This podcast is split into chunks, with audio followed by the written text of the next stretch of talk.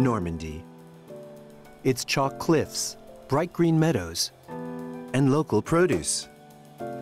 And not forgetting Normandy cider. Guillaume Capel has brewed farmhouse cider for the past 10 years. It all starts here in his orchards with a skillful assembling of different varieties of apples following the tradition of his ancestors. Basically, the former owner had found a really, really good balance, so we're following it to the letter. Lots of different apples. Almost a dozen different varieties. And no chemicals for the upkeep of his 20 hectares of apple trees. Guillaume has learned to adapt to the whims of Mother Nature. Last year, this orchard was a disaster zone. A northeasterly wind, two weeks running, ruined everything. I spent two whole days scraping up just four tons of apples, when normally I get up to 50 or 60 tons. Guillaume has used his apples to diversify his business. He now produces another emblematic elixir of Normandy, Calvados. This morning at the farm, the air is filled with the sweet fumes of alcohol. A traveling distiller is here to magically transform Guillaume's crop. Your good health, Guillaume. So far, it's merely warming the taste buds. Strong stuff. That's why I'm using a tasting glass, to get the bouquet rather than the effects. I'd be able to smell any defects if there were any. No, there aren't any. So, no defects? No. No, none at all. And I wouldn't tell you if there were.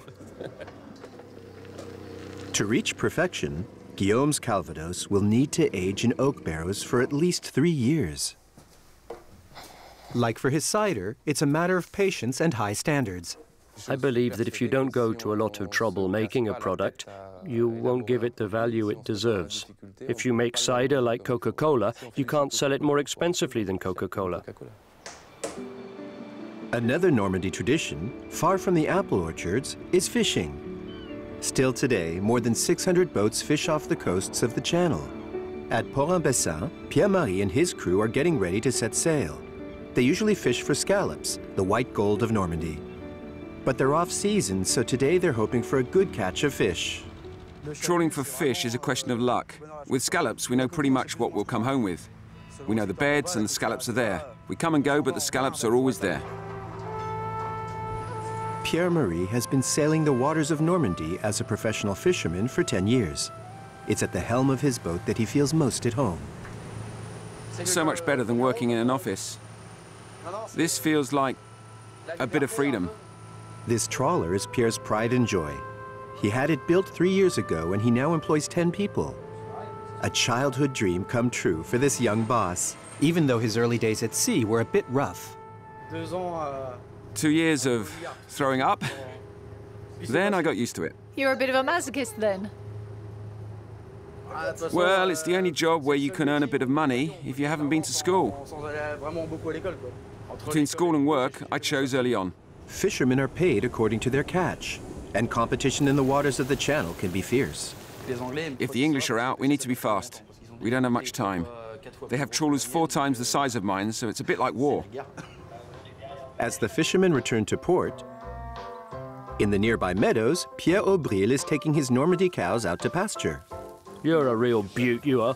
They spend nine months a year grazing the Cotentin Regional Natural Park, a wet zone which was once one of the largest marshes in Europe. Consequently, the soil is particularly fertile. You can find a hundred different plant species in one meadow. Grasses, legumes, medicinal herbs, and so on. That's all the nutrition they need. Pierre's cows produce up to 1,200 liters of 100% organic milk every day. Quick taste. Oh, it's excellent. Part of this milk will be turned into the famous Normandy butter. It's full of flavor, very easy to churn, it's very spreadable, and it has a deep color. A very yellow butter that has brought renown to the small village of Isigny since the 17th century. And in 1934, in this factory, someone had the bright idea of turning surplus butter into caramels. Un million de petits caramels sortent chaque jour de cette maison pour le plus grand plaisir des gourmets. Since then, Isigny caramels are enjoyed around the world, and the recipe never changes.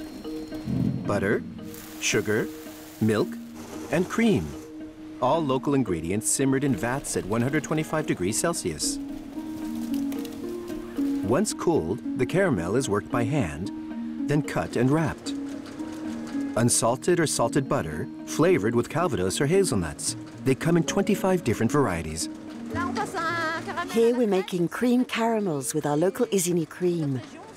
These are really good, but they cling to your teeth a bit. Isigny caramels are part and parcel of Normandy and its know-how. Like so many other specialties brought to us by local fishermen and farmers.